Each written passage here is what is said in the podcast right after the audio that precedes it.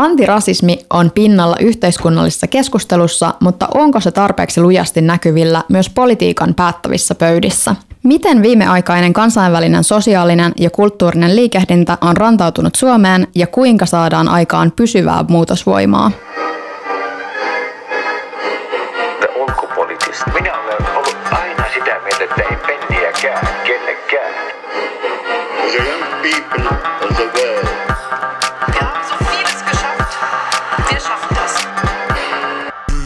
China. And we had the most beautiful piece of chocolate cake that you've ever seen. There is one message. Human rights are women's rights and women's rights are human rights. Minullakin on sananvapaus. The ulkopoliittista. Parempaa ulkopoliittista keskustelua.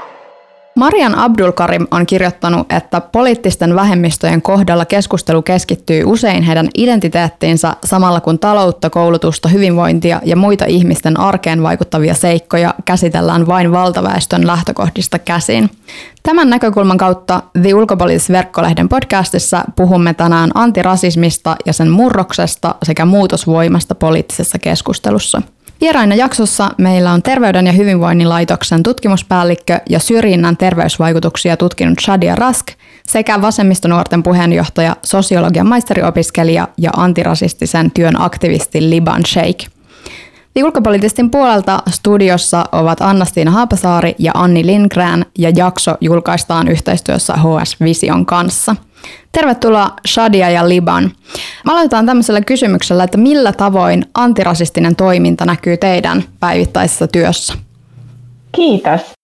Joo, mä toimin tosiaan tutkimuspäällikkönä Terveyden ja hyvinvoinnin laitoksella, missä mun työ keskittyy maahanmuuttoon ja kulttuuriseen moninaisuuteen.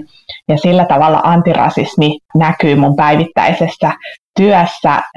Jos ajatellaan, että antirasismi tarkoittaa niin kuin aktiivista yhdenvertaisuuden edistämistä ja syrjinnästä ja rasismista oppimista ja sen yhteiskunnan eteen työskentelyä, niin käytännössä mä vedän tällä hetkellä 2 hanketta, jotka keskittyy erityisesti työelämän yhdenvertaisuuteen ja Suomeen muuttaneiden naisten asiantuntijaurien edistämiseen. Kiitos. Mitäs Liban?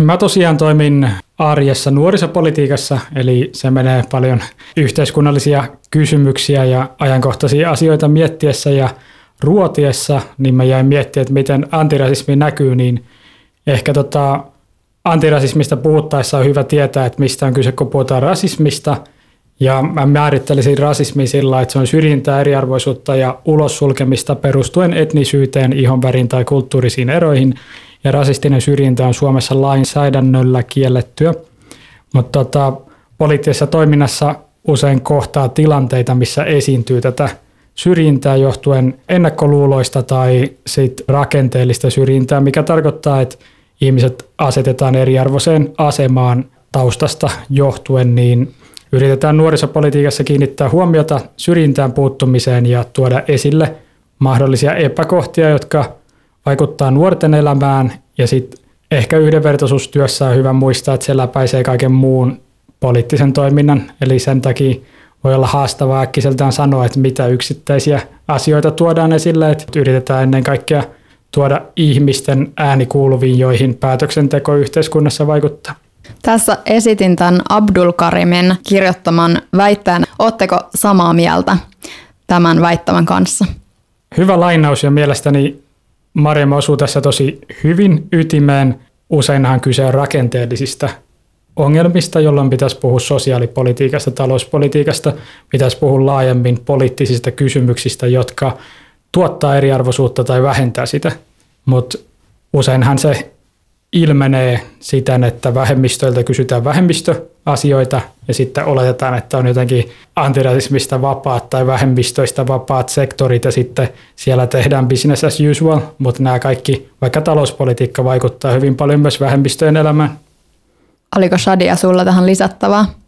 Joo, mä komppaan myös, että hyvä lainaus ja näkisin, että sitä kuvastaa just se, että kun mediassa vaikkapa käsitellään niin kun monimuotoisuutta tai vähemmistöjä, niin usein se juttu nimenomaan keskittyy niin kuin siihen vähemmistökysymykseen, mutta tavoitetila olisi se, että meillä olisi enemmän edustavuutta, representaatiota myös niissä jutuissa, jotka ei nimenomaisesti käsittele niin kuin moninaisuutta tai vähemmistökysymystä. Ja kuten Liban totesi, niin tämä näyttäytyy myös esimerkiksi siinä, että minkälaisilla kysymyksillä vaikka vähemmistötaustaisia poliitikkoja tai vähemmistötaustaisia tutkijoita lähestytään, että tosi usein niissä korostuu juurikin ne identiteettiin liitetyt kysymykset, että esimerkiksi Sultan Said Ahmed on eräässä haastattelussa tuonut esiin sitä, että häntä usein haastatellaan nimenomaan niin kuin maahanmuuttoon tai rasismiin liittyen ja tosi paljon harvemmin sitten niihin aloitteisiin, mitä hän on poliitikkona tehnyt, niin mä ajattelen, että se esimerkki myös kuvastaa asiaa, jonka Marian tosiaan kuvasi lainauksessa.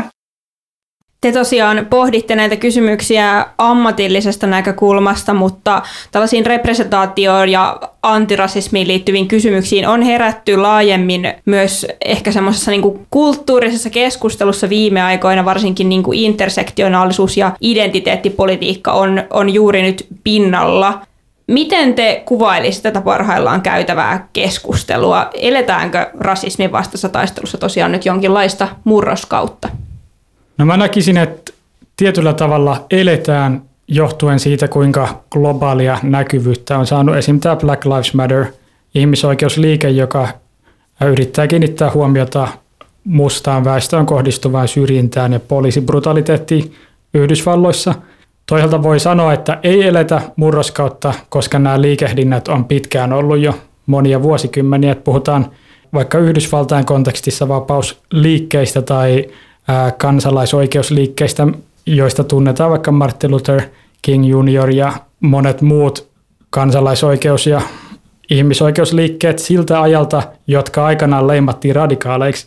Se murros, josta puhutaan, johtuu siitä, että antirasismia ei enää nähdä niin radikaalina, ja niin hauskaa kuin se onkin, niin usein mua puhuttelee näyttelijä Will Smithin lainaus tai hänen lainauksekseen sanottu viisaus siitä, että racism is not getting worse, it's getting filmed, mikä tarkoittaa sitä, että nykypäivänä on myös teknologiaa, millä kuvataan näitä poliisibrutaliteetin tai yhteiskunnallisen epäkohtien tilanteita, ja sitä on vaikea kiistää, että enää ei riitä, että laitos sanoo, että tämä ei tapahtunut, vaan se on kaikkien näkyvillä, ja tätä murrosta eletään myös digitaalisesti sitä kautta, että some mahdollistaa sen, että ihmiset pystyy jakamaan, ihmiset pystyy reagoimaan, ihmiset pystyy keskustelemaan aivan eri tavalla kuin vanhan lehdistöajan aikakaudella.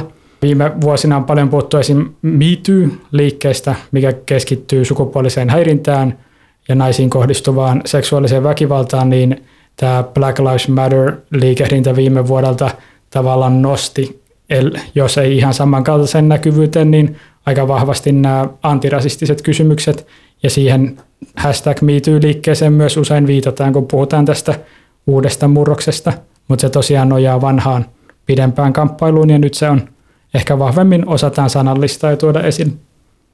Kyllä mä sanoisin myös, että jonkinlaista murroskautta eletään, just niin kuin Liban kuvasit, että sosiaalinen media on vaikuttanut ja mahdollistanut sitä, ja toisaalta just toi vertauskuva Me Toon ja Black Lives Matter liikehdinnän välillä, ja sitten toisaalta mä myös niin kuin näen sen, että tämä niin kuin lisääntynyt tietoisuus ja keskustelu ei suinkaan ole tarkoittanut sitä, että niin kuin näistä aiheista tai rasismin vastaisesta työstä olisi tullut helpompaa.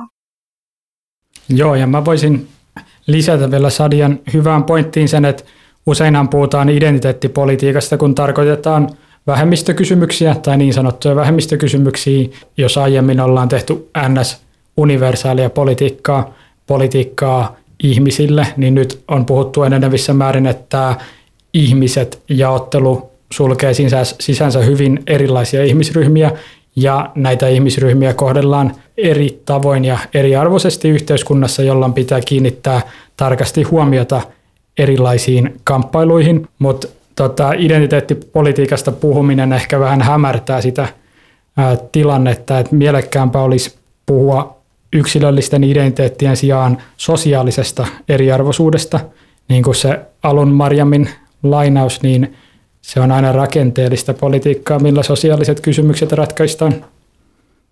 Miten te kuvailisitte Suomen ilmapiiriä etnisiä vähemmistöjä kohtaan ja antirasismia kohtaan 2020-luvulla ja tässä ihan niin kuin viime aikoina? Onko se jotenkin polarisoitunut vai onko se himmaileva vai voiko yleistää, että Suomen tilanne on niin kuin poikkeuksellisen huono tai hyvä? Tämä on mun mielestä niin kuin hauska kysymys ja jäin miettimään, että ehkä Suomelle niin kuin leimallista on tietyllä tavalla semmoinen voimakas ristiriita, että yhtäältä me ollaan niin kuin 4 vuotta putkeen maailman onnellisin maa ja sitten toisaalta me ollaan uutisotsikoissa Euroopan rasistisimpana maana. Ajattelisin, että semmoinen käsite kuin pohjoismainen poikkeuksellisuus niin on myös aika kuvaava. Eli Suomessa ja muissa Pohjoismaissa on totuttu ajattelemaan, että me ollaan poikkeuksellisen hyviä, me ollaan poikkeuksellisen tasa-arvoisia ja niin kuin kolonialistisen historian ulkopuolella, mikä ei pidä paikkansa. Ja tästä niin kuin pohjoismaisesta poikkeuksellisuuden ajatuksesta niin kuin käsin niin keskustelu rasismista ja myös meidän oman rasistisen historian, esimerkiksi romaneja ja saamelaisia kohtaan, niin sen niin kuin näkeminen ja siitä keskusteleminen on sen takia jotenkin hankalaa ja ristiriitaista. Rasismi ei todellakaan ole uusi ilmiö, että useinhan etnisestä syrjinnästä puhutaan ikään kuin se olisi rantautunut Suomeen 90-luvulla, kun näkyvät vähemmistöt Itä-Afrikasta saapui Suomeen, vaan rasismi tarkoittaa monenlaista syrjintää etnisyyden pohjalta ja siitä on pitkä historia. Suomessa oli se romaneihin, saamelaisiin, uskonnollisiin vähemmistöihin kohdistuu, että sitä pitäisi käsitellä ikään kuin kysymyksenä, jolla on pitkä historia, ei aina uutena ja jotenkin alusta aloitettavana kysymyksenä. Ja tuohon kysymykseen liittyen, että aina kun multa kysytään, että kuinka paljon rasismia Suomessa on tai onko Suomessa rasismia, niin mä vastaan, että riittävästi. Ja se on mun mielestä hyvä vastaus, koska sen sijaan, että lähdetään siitä, että mitä on sopiva syrjinnän määrä suhteessa muuhun Eurooppaan, niin pitäisi lähteä siitä, että syrjintää ei pidä olla ja siihen tulee puuttua. Ja syrjinnän vastaisessa työssä ehkä hankaluutena Suomessa, niin kuin Shadia vähän mainitsi, on toi, että rasismia vastustetaan. Sitä harva näkee mitenkään hienona asiana, mutta samaan aikaan kukaan ei halua leimautua rasistiksi, jolloin valtaväestö näin kärjistettynä kokee aika usein sen leimaavana, kun puhutaan epäkohdista. Ja rasismista itsessään pitäisi pystyä puhumaan, jotta asiat etenee. Että kyse ei ole siitä, että kuka on rasisti tai syrjivä tai seksisti tai mitä tahansa muuta, vaan se, että henkilöiden tunteiden sijaan tai sen puolustelun sijaan, että eihän meillä tapahdu tätä, niin olisi hyvä siirtyä siihen, että tutkitusti saattaa näitä asioita ilmetä ja mitä sille voidaan tehdä. Tämähän, kun Suomea on nostettu otsikoissa esiin Euroopan rasistisimpana maana, niin tämähän pohjaa muun muassa Euroopan unionin vuoden 2018 selvitykseen Being Black in the EU, jossa kävi ilmi, että mustat ihmiset kokee rasistista ahdistelua näistä 12 verrokkimaasta kaikista eniten Suomessa. Selvityksen mukaan 63% vastaajista Suomessa oli kokenut ahdistelua ja syrjintää. Ja lisäksi muun muassa OECD:n mittauksissa, PISA-tutkimuksissa on kaikkein suurimmat erot valtaväestön ja maahanmuuttajien välillä niissä tuloksissa. Eli nämä on muun muassa semmoisia asioita, mihin näitä otsikoita on pohjattu.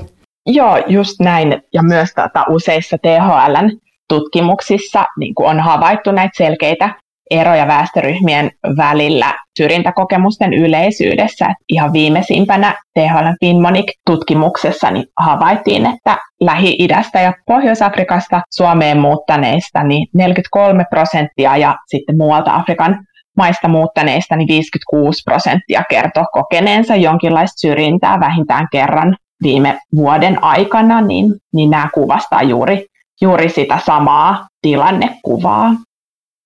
Joo, ja ehkä pelottavinta syrjintää mun mielestä tai osoitus syrjivistä rakenteista on se rakenteellinen ilmiö, että vaikka PISA-tutkimukset näkyy näin selkeästi tai se, että kaupungit tai kunnat pikkuhiljaa segregoituu tai tehdään politiikkaa, mikä aiheuttaa työmarkkinoilta ulossulkemista, mikä aiheuttaa asuntomarkkinoilta ulossulkemista, mikä johtaa epätasa-arvoisiin tuloksiin koulutuspolussa opintotiellä, niin tällaiset asiat mun mielestä on kaikista hälyttävintä, että tämä Being Black in Europe Tutkimushan käsittelee mustan väestön tai Afrikan diasporaan identifioituvien Suomessa asuvien henkilöiden syrjintäkokemuksia, mutta on hyvä muistaa, että syrjintää on paljon myös sellaista piiloista tai sellaista, että nyt tavallaan raapastaan pintaa, että ihmiset osaa sanoa, jos heihin kohdistuu vaikka huutelua kadulla, törkeyksiä tai halventavia ilmaisuja, ja sitähän ikään kuin viharikokset myös mittaa, mutta harvemmin mitataan sitä rakenteellista, sitä systemaattista, hiljasta syrjintää, koska sitä ei olla tutkittukaan kuin vasta viime vuosina enenevissä määrin, jolloin tarvitaan dataa ja tarvitaan tutkimuksen resurssointia antirasistisiin tarkoituksiin.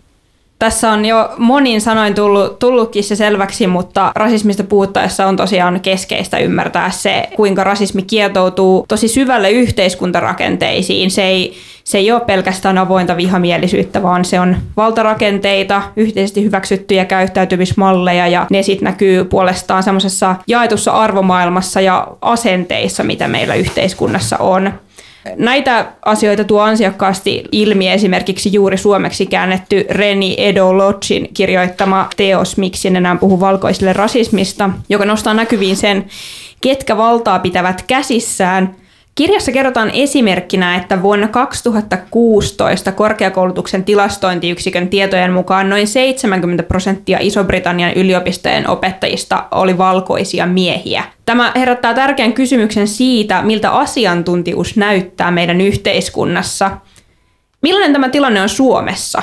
Miltä sanoisitte, että suomalainen johtajuus tai asiantuntijuus näyttää?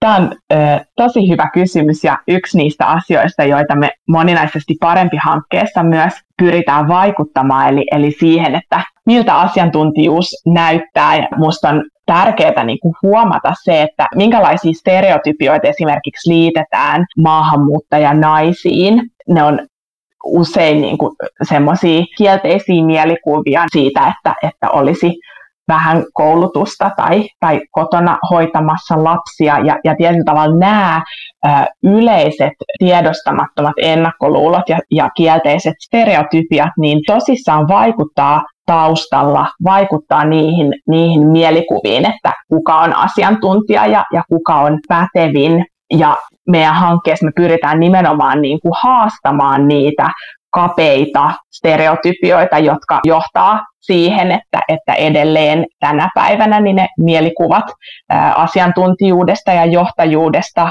on miehiin, keski-ikäisyyteen, valkoisuuteen liitettyjä. Asiantuntijuus on etnisesti yhtä koodattua kuin vaikka sukupuolitettua, eli se, ketkä ajatellaan eksperteiksi, se on usein tietyn tyyppiset ihmiset, ja jotta aihetta voidaan kunnolla käsitellä, niin mä oon kokenut hyväksi tavaksi puhua normatiivisesta valkoisuudesta, eli etnisyyden normista, joka on hiljaisesti taustalla, ja normatiivinen valkoisuus tai valkoisuuden normi tarkoittaa sitä, että valtaväestöön kuuluvat henkilöt ajatellaan helposti asiantuntijoiksi ja neutraaleiksi toimijoiksi, että se neutraliteetti on tässä tärkeää, ja samalla tavoin kun puhutaan vaikka naispoliitikoista eikä miespoliitikoista, mutta puhutaan poliitikoista ja naispoliitikoista, niin samalla tavoin puhutaan vaikka asiantuntijoista tai vaikuttajista, sitten vähemmistövaikuttajista tai vähemmistöpoliitikoista. Koskaan ei puhuta valkoisista päättäjistä tai valkoisista asiantuntijoista. Ja tämä on se merkittävä mekanismi. Toi neutraliteetti on tärkeä pointti, jonka tuossa Liban nostit esiin. Suomessahan on tällainen niin kuin meritokratian utopia, tai täällä semmoinen omalla työllä etenemisen ajatus on aika vahvana, vaikka todellisuudessa esimerkiksi työpaikan saamiseen vaikuttavat monet muutkin tekijät kuin ne omat meriitit. Shadia, kuten tuossa mainitsitkin jo, niin olet tutkimuksessasi perehtynyt syrjintään ja siihen, että miten se suomalaisessa yhteiskunnassa luo terveyseroja eri väestöryhmien välille, niin mitä sanoisit, miksi tämmöiseen mahdollisuuksien tasa-arvoon nojaava ajattelu on riittämätöntä yhteiskunnallisessa keskustelussa? Meritokratiaan nojaava ajattelu ikään kuin oikeuttaa sitä eriarvoisuutta yhteiskunnassa sillä ajatuksella, että meidän menestyminen riippuu meidän yksilöllisistä taidoista ja kovasta työstä, ja sitten taas jonkun toisen epäonnistuminen taas hänen huonommuudestaan. Jos me ajatellaan sitä tutkimusnäyttöä, jota meillä on esimerkiksi rekrytointisyrjinnästä, niin se nimenomaan kertoo meille, että näin ei ole. Hiljattain uutiskynnyksen ylitti Akhlaq Ahmadin kokeellinen tutkimus, jossa lähetettiin 5000 työhakemusta samoilla ansioilla, samoilla meriiteillä, mutta eri nimillä. Ja ne tutkimustulokset nimenomaan osoitti meille, että ei suomalaiseksi mielletyllä nimellä niin saa vähemmän kutsuja työhaastatteluun. Ja itse asiassa useampikin niin kuin antirasismia käsittelevä kirja avaa sitä, että kuinka niin kuin meritokratia, ajatus ja utopia siitä linkittyy ja palvelee rasismia, eli se laittaa niin kuin fokuksin ja syyn yksilöihin ja vähemmistöihin, ja sitten taas sivuttaa ne etuoikeudet ja ylisukupolviset erot vaikkapa vallassa ja varallisuudessa. Hyviä pointteja Shadialla. Mä lisäisin kanssa, että usein kysytään, että kun puhutaan tästä, että toimiiko se meritokratia, että toimiiko se ajattelu, että rakenteet ei tuota lopputulemia, vaan kaikki yksilöt on oman onnensa seppiä ja pystyy kiskomaan itsensä kengännauhoista ylöspäin, niin kun tätä tuodaan esille, että vaikka just erilainen nimi ja varsinkin sellaiset nimet, jotka kytketään johonkin selkeään etniseen ryhmään, vaikka somalitaustainen nimi tai romanitaustainen nimi, niin ne tuottaa selkeästi erilaisia lopputulemia, niin mitä sillä voidaan tehdä, ja sitten esitetään vaikka anonyymiä rekrytointia tai vaikka positiivista erityiskohtelua tai kohtuullisia mukautuksia, ja nämä saa aina backlashin, että niitä vastaan sitten lähdetään kiistelemään ja kysytään, että no halutaanko me saada kiintiöt joka paikka, että kuinka paljon pitää olla, että ollaan tyytyväisiä, niin ratkaisu on ymmärryksessä siinä, että kaikki mahdollisuudet ei tässäkään yhteiskunnassa ole kaikille samoja, että tämäkään yhteiskunta ei ole täysin eriarvoisuudesta vapaa, ja kaikki mekanismit kohti tasa-arvoa on työvälineitä kohti tätä tavoitetilaa. Usein ehkä sitten vielä keskustelussa sellainen näkökulma, joka ainakin siitä valtavirtakeskustelusta unohtuu helposti, on se, että vähemmistöt tosiaan ei ole yksi joukko. Edes yhden etnisen vähemmistöryhmän sisällä ei ole vain yhdenlaisia ihmisiä. Miten te näette, että niin kuin sosioekonominen asema tai luokka, mikä on sen merkitys vähemmistön edustajien kohtelussa ja arjessa ja sitten toisaalta niissä mahdollisuuksissa tehdä omia elämävalintoja? Ehdottomasti nämä eri tekijät, eri taustatekijät, sosioekonominen asema yhtenä, niin on tosi merkittäviä. Mä oon usein käyttänyt semmoista konkreettista esimerkkiä, että jos ajatellaan niin kuin, minkälaisia mieleyhtymiä kansainvälisyys tai kansainvälinen koulu herättää versus sitten niin kuin monikulttuurisuus tai monikulttuurinen koulu, niin tähän vertauskuvaan tietyllä tavalla mun mielestä konkretisoituu se, että silloin kun niin kuin siihen kansainvälisyyteen liittyy niin kuin semmoinen ajatus hyväosaisuudesta, niin se on jotain semmoista niin kuin positiivista ja haluttua. Ja sitten taas kun puhutaan monikulttuurisuudesta, niin siihen liitetään huonompiosaisuutta. Ja musta on tosi tärkeää niin kuin nostaa esiin sitä, että ulkomaalaistausta tai rodullistettuun vähemmistöön kuuluminen ei automaattisesti tarkoita sitä, että vaikka työpaikan löytäminen olisi vaikeaa tai niin kuin, että ne esteet yhteiskunnassa olisi samanlaisia, ei tietenkään, vaan nimenomaan se, että miten vaikkapa oman taustan pystyy kääntämään tietyllä tavalla omaksi vahvuudeksi, niin siinä onnistuminen riippuu nimenomaan siitä, että minkälainen perhetilanne tai asema muuten on yhteiskunnassa, minkälaista etuoikeutta on, ja tämän kaiken ymmärtämiseksi ja tunnistamiseksi tarvitaan sitä intersektionaalista tarkastelutapaa, johon on viitattukin, eli ymmärrystä siitä, että monet tekijät, kuten sukupuoli tai ikä tai yhteiskuntaluokka, niin nämä niin kuin samanaikaisesti vaikuttaa yksilöön ja hänen asemaansa yhteiskunnassa. Lisäisin tähän sosioekonomiseen asemaan, että siitä on ehkä jopa vaikeampi puhua jossain määrin, riippuen kontekstista, kuin rasistisesta syrjinnästä. Että se usein ei ole kovin trendikäs aihe, kun aletaan puhua luokista tai sosioekonomisesta eriarvoisuudesta, mutta sehän tarkoittaa, että ihmisellä on rajatummat mahdollisuudet ja arki on paljon joustamattomampaa. Sosioekonomiseen asemaan vaikuttaa myös selittävä ymmärrys, että miten me ymmärretään syrjintää. Eli sosioekonominen asema näkyy siinä, että jos on korkeakoulutettu henkilö, joka kohtaa syrjintää tilanteessa, missä korkeakoulutetut henkilöt usein on, vaikka kahvilassa, niin sellaiseen syrjintään on helpompi puuttua kuin vaikka, että leipäjonossa kohtaa sellaista, että resursseja ei jaeta sulle, koska sä oot tiettyä taustaa, tai se, että kun sä et saa töitä, koska sulla ei ole sosiaalista verkostoa, mitä vaikka keskiluokkaisilla henkilöillä on, tai korkeakoulutettua opintoasemaa, niin sit siitä työmarkkinoiden syrjinnästä on vaikeampi puhua kuin se, että sä olisit tavallaan keskiluokkaa tai sä olisit korkeakoulutettua, koska sit sun NS-kollegat ja se lähipiiri siinä ympärillä, heillä on erilaisia resursseja myös käsitellä tätä. Ja sosioekonominen asema lyhyesti vielä, se näkyy myös antirasismin sisällä, ja sitä mä oon myös miettinyt, että tähän näkyy myös yhdenvertaisuustyössä siinä, että millaisesta yhdenvertaisuudesta me puhutaan, ja useinhan me puhutaan sellaisista asioista, vaikka korkeakoulutuksen valkoisuus, että kuinka paljon vähemmistöjä, etnisiä vähemmistöjä on suomalaisissa yliopistoissa, mutta sitten tavallaan niitä muita asioita ei niin paljon käsitellä, että sekin vaikuttaa myös antirasismin ja yhdenvertaisuustyön sisällä toi sosioekonominen tausta. Kuuntelet The Ulkopolitistin podcastia, jossa vieraina tänään THL:n tutkimuspäällikkö Shadia Rask ja Vasemmistonuorten puheenjohtaja Liban Sheikh. Keskustelemme antirasistisesta murroksesta ja muutosvoimasta.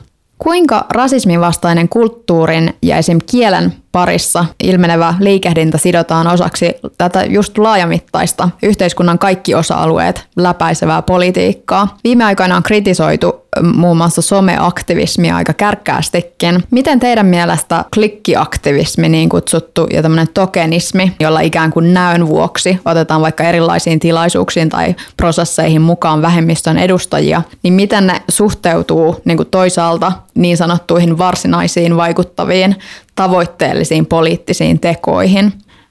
Mun mielestä someaktivismi kannattaa ottaa vakavasti, että usein puhutaan vähän halveksien ehkä tällaisesta somemiekkaroinnista, klikkiaktivismista ja niin edespäin, mutta digitaalisella ajalla on tärkeää pystyä puhumaan teemoista siten, että se tavoittaa ihmiset, ja antirasismi, niin kuin kaikki muu poliittinen toiminta, vaatii sanallistamista, se vaatii poliittisten vaatimusten esille tuomista, ja somemiekkarointi ja somepäivitykset tämän mahdollistaa, että se tukee sitä rakenteellista työtä, jota tarvitaan oikeaan poliittiseen muutokseen.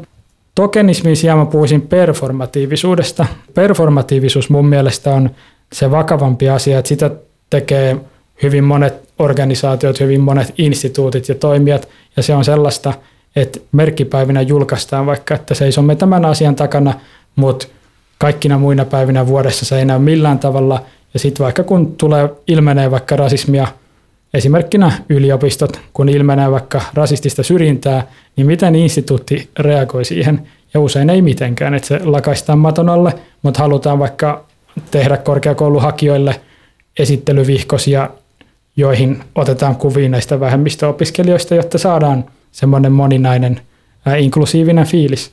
Mutta se performatiivisuus mun mielestä on asia, mikä kannattaa ottaa vakavasti ja siitä puhua, mutta somea ei kannata aliarvioida. Mä kanssa ajattelen, että me tarvitaan niinku erilaisia vaikuttajia, erilaisia vaikuttamisen strategioita. Ja kun mä itse tuun niinku julkiselta sektorilta, niin tietyllä tavalla siitä näkövinkkelistä niin ne vaikuttamisen tavat voi olla hitaampia, mutta toisaalta niin kun pidän merkittävinä työtapoina esimerkiksi työ- ja elinkeinoministeriön työelämän monimuotoisuusohjelmaa ja sen tavoitteita, johon on nyt kirjattu esimerkiksi tavoite parantaa syrjintää ja rasismia kohtaavien työntekijöiden ja työnhakijoiden hyvinvointia ja oikeustietoisuutta. Ja myöskin oikeusministeriössä on valmisteilla rasismin vastainen ja hyvien väestösuhteiden toimintaohjelma, Ja erityisen merkityksellisenä pidän myös sitä yhteistyötä, jota järjestökentän ja julkisen sektorin välillä tehdään rasismin vastaiseen työhön liittyen. Ja yhtenä esimerkkinä vaikkapa opetus- ja kulttuuriministeriön alainen tämmöinen korkeakoulutuksen saavutettavuussuunnitelmatyö, niin siinä on kuultu esimerkiksi Helsingin yliopiston Students of Color -opiskelijajärjestöä ja sitä kautta tietyllä tavalla niin kuin pyritään yhdessä tekemään työtä yhteisen tavoitteen eteen, vaikka niin kuin ne vaikuttamisen väylät ja strategiat voi välillä olla erilaisia riippuen siitä, että mikä se oma taustaorganisaatio on. Niin, tähän liittyen on jotenkin semmoinen niin kuin mututuntuma, että siellä sanomalehti esimerkiksi kulttuurisivuilla puhutaan tosi paljon näistä aiheista, mutta sitten kun siirtyy politiikkasivuille, niin siellä onkin hyvin paljon vähemmän tästä aiheesta. Mutta hyvä, kun menit näihin. Shadia, mainitsit muun muassa tämän työelämän monimuotoisuusohjelman, joka on TEMissä valmisteilla, ja sitten myöskin tämä hallituksen rasismin vastainen ja hyvien väestösuhteiden toimintaohjelma, joka valmistunee tänä keväänä. Onko teillä tuntumaa siihen, että minkälaisia politiikkatoimia nämä ohjelmat tulee pitämään sisällään? Joo, hyvä kysymys. Mä ajattelen, että nämä on nimenomaan niitä esimerkkejä siitä, että miten antirasismi näkyy niin kuin meillä politiikan tasolla. Esimerkiksi tässä työelämän monimuotoisuusohjelmassa sen tavoitteena on inklusiivisuuden edistäminen, ja ihan sen ohjelman niin kuin yksi asiasanoista on antirasismi. Semmoinen, mitä ei ole vielä mainittu, niin hallituksen tasa-arvo-ohjelma niin liittyy näihin teemoihin ja korostaa myös niin kuin intersektionaalisuutta. Tokikin se haaste usein on se, että miten saadaan niin kuin semmoisia tavoitteita ja toimenpiteitä, jotka ei jää paperinmakuisiksi. Mutta esimerkiksi tässä työelämän monimuotoisuusohjelmassa niin on erilaisia viestintätekoja suunniteltu, viestintäkampanjaa, koulutusta ja myöskin tämä mainittu organisaatioiden tuki syrjintää ja rasismia kokeneille työntekijöille ja työnhakijoille. Ja niin kuin Shadia sanoi, niin antirasismin edistämisessä tärkeintä on se, että ohjelmat ei jää pölyttämään hyllyille. Ja ensimmäisenä askeleena tosiaan olisi tämä rakenteellinen rasismin vastainen ohjelma, eli NAPAR, National Action Plan Against Racism, joita on muutamilla Euroopan mailla jo, ja joista on tutkimusta, että miten ne toteutetaan, ja on todella hienoa, että hallitus sellaista valmistelee. Ja tässä ohjelmassa keskiössä on rakenteellisen syrjinnän tunnistaminen, eli se, ettei rasismia nähdä vain yksittäisinä tekoina, vaan tunnustetaan se systemaattisuus, ja ohjelma, kuten yhdenvertaisuutta edistävät viranomaiset, vaatisi riittävää rahallista resurssointia ollakseen konkreettinen sekä valtuuksia toimeenpanoon. Ja ensimmäisenä antirasismin edistäminen politiikassa vaatisi sitä tekevien toimijoiden tukemista siinä, missä monia muita kansalais- tai etujärjestöjä tässä maassa tuetaan. Ja samalla rasismin vastaisuudesta ja kulttuurisensitiivisyydestä tulee tarjota koulutuksia ammattilaisille julkisella kentällä ja vastuuttaa kuntia edistämään tasa-arvoa tavoitteellisesti. Etnisyyden pohjalta toteutuvaa ulossulkemista ilmenee aika monella sektorilla, ja tällainen valtiollinen ohjelma pystyy hahmottamaan lähtökohdan ja tekemään tavoitteellisia askeleita asian muuttamiseksi. Onko tämä siis niinku tietty joku sapluuna, tämä National Action Plan Against Racism, vai onko se niinku malli, joka on alkanut yhdestä maasta ja kopioitu sit muihin maihin, vai mikä se on? Siis se on ohjelma, valtiollinen ohjelma, jolla valtiot hahmottaa tilanteen ja sitten askeleet, miten etniseen eriarvoisuuteen ja ulossulkemiseen puututaan. Ja sen on muistaakseni tehnyt kourallinen maita, ja koska kontekstit eroaa, niin näillä mailla on hyvin erilaisia ohjelmia, että osa voi keskittyä vaikka romafobiaan, eli romanivähemmistöjen syrjintään, ja osa vaikka anti-blackness, eli mustavastaiseen syrjintään Ranskassa ja niin edespäin, mutta European Network Against Racism, kattojärjestö Euroopassa, eli rasismin vastaisten toimijoiden verkosto, on rakentanut tavallaan mallin kautta paketin, että miten tällainen National Action Plan voidaan toteuttaa.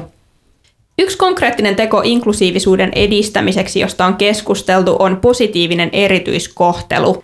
Erilaisissa työllistämisprosesseissa maailmalla on todistettu, että jo pelkästään vaatimus haastatella etnisen vähemmistöön kuuluvaa hakijaa johtaa usein myös palkkaamiseen. Ja kyse ei ole siis siitä, että joku palkattaisiin puhtaasti vain esimerkiksi ihonvärin tai sukupuolen perusteella, vaan että vähemmistöt otetaan mukaan siihen harkintaprosessiin. Vaatimukset tai tavoitteiden numeerinen mittaaminen on tässä myös tärkeässä osassa niin, ettei moninaisuus jää vain hyviksi aikeiksi. Mitä mieltä te olette? Onko kiintiöissä ratkaisu? Mä vastaisin, että ymmärryksessä on ratkaisu, eli kaikki mekanismit on välineitä kohti tasa-arvoa ja harva haluaa niitä ehdoin tahdoin pystyttää. Et se keskustelu harmillisesti usein lähtee siitä, että oletetaan, että kiusanteolla halutaan tasa-arvoa edistäviä välineitä, vaikka ne johtaa siihen tasa-arvoon, mitä kaikki tavoittelee. Positiivinen erityiskohtelu herättää usein tunteita, ja siinä taustalla saattaa olla se, että haastetaan meritokratian ymmärrys, eli se, että yksilön oma työ vaikuttaa menestymiseen, ja tuodaan esille, että rakenne vaikuttaa taustalla, ja kuvitellaan, että se on jotenkin pois sulta, että se koko idea on asettaa ihmiset siihen ns. Samalle viivalle, ja sen takia huomioidaan, että vähemmistöjä myös palkataan. Ja mä itse olen usein ajatellut, että ihmiset, jotka pitää tätä positiivista erityiskohtelua negatiivisena asiana, niin miten he ajattelee vaikka liuskoista portaiden tilalla, että ihmiset, jotka liikkuu apuvälineillä, pääsee niihin tiloihin. Et usein vaikka nuorisotoiminnassa toistetaan, että tila on syrjinnästä vapaa ja tänne pääsee kaikki, mutta sitten saattaa olla esteelliset tilat, missä toimintaa harjoitetaan, jolloin nimellisesti kaikki pääsee, mutta se rakenne mahdollistaa sen, että vain jos sä kahdella jalalla kävelet tänne, niin sä pääset tänne. Ei ehkä paras vertaus tai suoraan verrattavissa oleva tilanne, mutta sitähän kohtuullinen mukautus tarkoittaa, että ihmisille mahdollistetaan se, että he pääsevät siihen toimintaan, ja joskus se vaatii sitä, että nimetään asiat ääneen ja vaaditaan kiintiöillä vaikka sitä, että tietty määrä pitää olla myös muita kuin valtaväestöön kuuluvia tai myös muita kuin miehiä.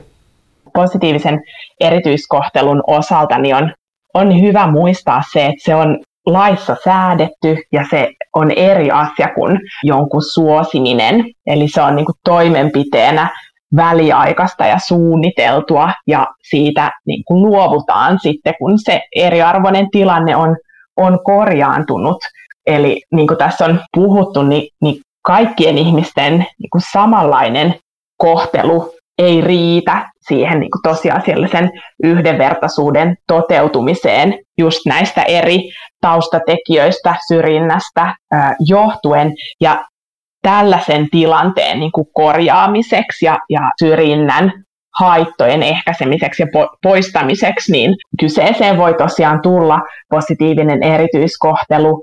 Itse pidän ehkä niin kuin merkityksellisenä myös sitä nostoa, että yksikään niin kuin yksittäinen ratkaisu ei yksinään riitä luomaan yhdenvertaiset ja inklusiiviset työmarkkinat tai työyhteisöt. Eli esimerkiksi tässä moninaisesti parempi -hankkeessa me toteutettiin semmoinen rekrytointikokeilu, jos meillä oli useita eri keinoja käytössä, esimerkiksi työpaikkailmoituksessa niin sanottu monimuotoisuuslauseke, eli toivottiin, kannustettiin eri ikäisiä, eri sukupuoliin kuuluvia, eri taustaisia henkilöitä hakemaan.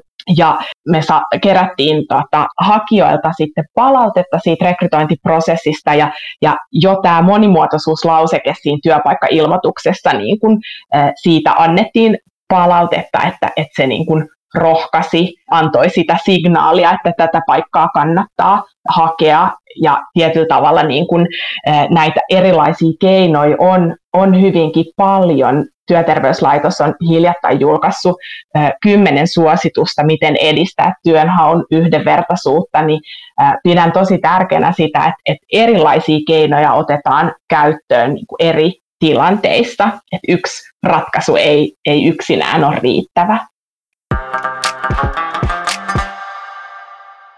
Liban, sut valittiin viime syksynä mukaan Yhdysvaltain entisen presidentin Barack Obaman Obama Foundationin Young European Leader-ohjelmaan, joka on kansainvälinen johtajakoulu. Kerro vähän siitä, että miltä tulevaisuuden johtajuus ja tulevaisuuden politiikka näyttää.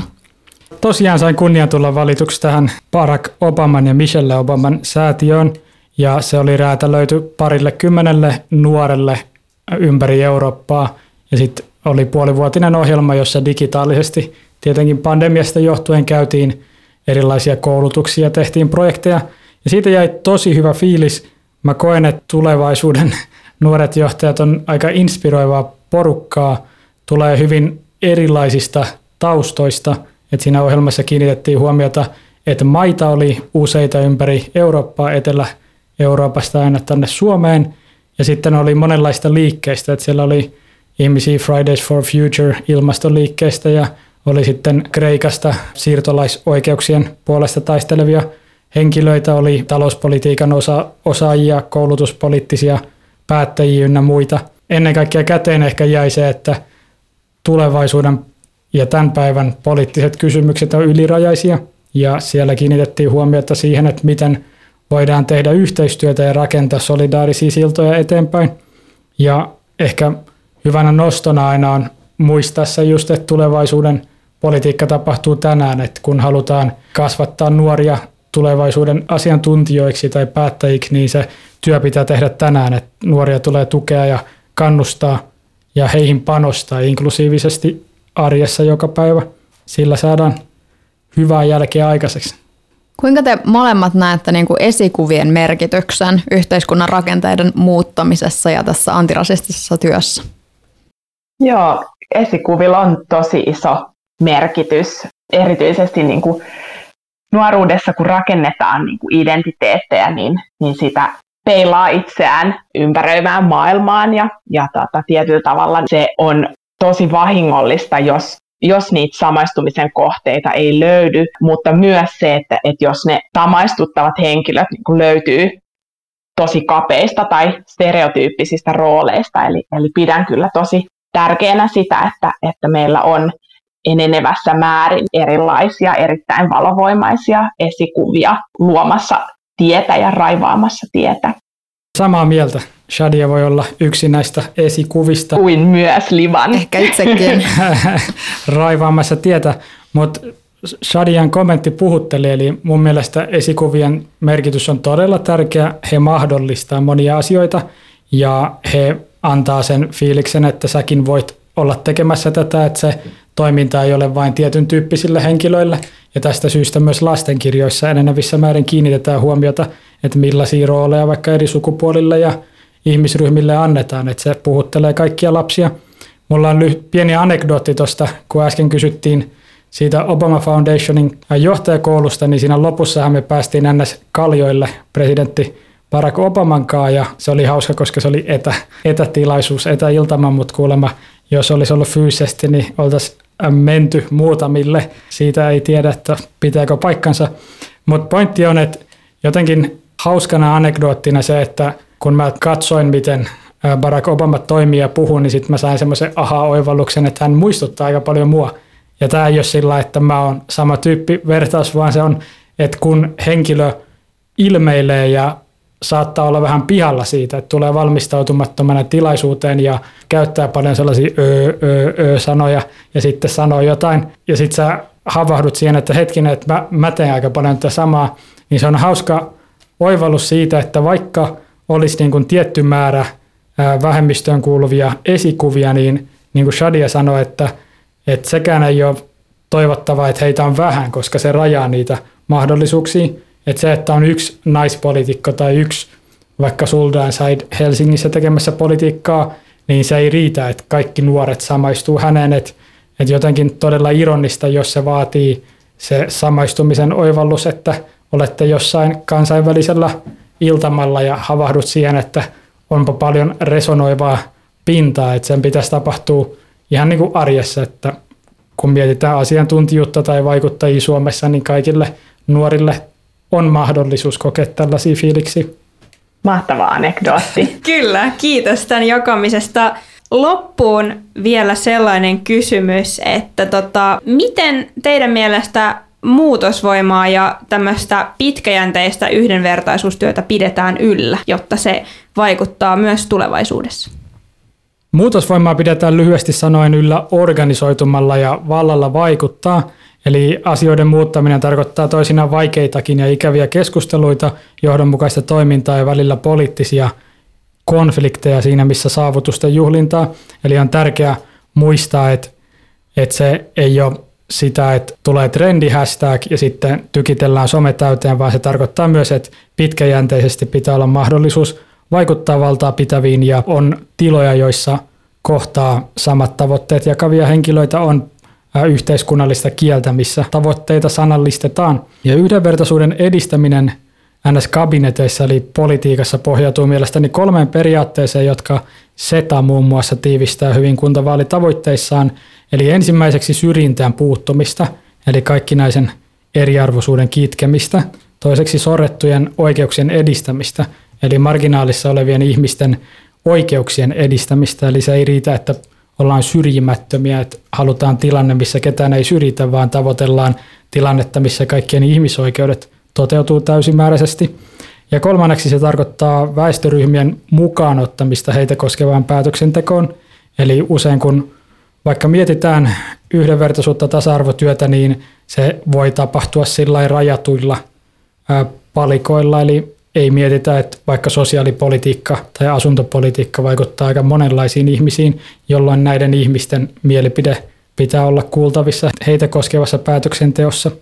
Tosi hyvä, ja komppaan just mitä nostit esiin, Liban, että se mukaan ottaminen, edustavuus politiikassa, päätöksenteossa, se on ihan keskeinen asia, miten muutosvoimaa pidetään yllä, mutta myös siihen, että miten me mennään myös tästä niin kuin tietyllä tavalla eteenpäin, otetaan rohkeita askelia, rohkeita tekoja ja tehdään niin kuin yhdenvertaisuuden edistämistä sillä periaatteella, että ei mitään meistä ilman meitä. Ja mä sanoisin lisäksi, että meillä on tähän hyvä lainsäädäntö, eli meillä on yhdenvertaisuuslaki, tasa-arvolaki, jotka velvoittaa viranomaisia ja työnantajia edistämään yhdenvertaisuutta ja sukupuolten tasa-arvoa tavoitteellisesti. Ja se ydinjuttu on just siinä, että ei anneta niiden tasa-arvo- ja yhdenvertaisuussuunnitelmien niin kuin jäädä pölyttymään tai jäädä passiivimuotoon kirjatuiksi niin kuin toimenpiteiksi, vaan sellaisiksi asioiksi, joita edistetään arkipäiväisessä työssä ja kanssakäymisessä, esimerkiksi työyhteisöissä. Ja yksilötasolla sit mä ajattelen, että kun on puhuttu antirasismista ja vaikuttamisesta, niin yksilötasolla se vaatii myös monia asioita, niin kuin self-care ja sitä, että niin kuin tämä yhdenvertaisuuden edistäminen ei ole pikavoittoja tai yksilöurheilua, vaan niin kuin nimenomaan semmoinen joukkuelaji, jossa välillä täytyy myös huilata vaihtopenkillä, jotta jaksaa sitä maratonia. Joo, Shadia sanoo tosi hyvin. Niin mä haluaisin vielä loppuun nostaa esille sen ruohonjuuritason. Eli jos puhutaan kabinetti- ja katupolitiikasta, niin on todella tärkeää, että Suomessa myös tuettaisiin niitä ihmisiä ja yhdistyksiä, eli kansalaisyhteiskuntaa, joka pyrkii tekemään asioille jotain. Ja sen takia olisi todella hienoa tulevaisuudessa nähdä vaikka antirasistisia kollektiiveja, joita tuetaan joko valtiollisesti tai on vaikka säätiöitä, jotka on riippumattomia, ja nämä toimijat pystyisivät luomaan vaikka vaalitavoitteita eri vaaleihin. Eli nyt vaikka kun kuntavaaleja miettii tänä vuonna, niin mä oon etsinyt, mutta en ole löytänyt yhtäkään NS-antirasistista sitoumaa, eli olisi kuntavaalitavoitteet joltain yhdistykseltä, ja jolla edistetään vaikka sitä puoluepoliittista ymmärrystä ja toimintaa, niin se ruohonjuuritason toiminnan tukeminen on todella tärkeää, jotta päästään siihen NS-poliittiseen päättävään tason. Rasismin ilmentymistä ja antirasistisista liikkeistä, kuten Black Lives Matter-liikkeen erilaisista ilmenemismuodoista ympäri maailman, voit lukea analyysiä myös The Ulkopolitistin verkkolehdestä. Tässä oli tämänkertainen The Ulkopolitistin podcast-jakso antirasistista työstä ja sen muutosvoimasta. Tuhannet kiitokset vierailusta, Shadia Rask ja Liban Sheikh. Kiitos. Kiitos.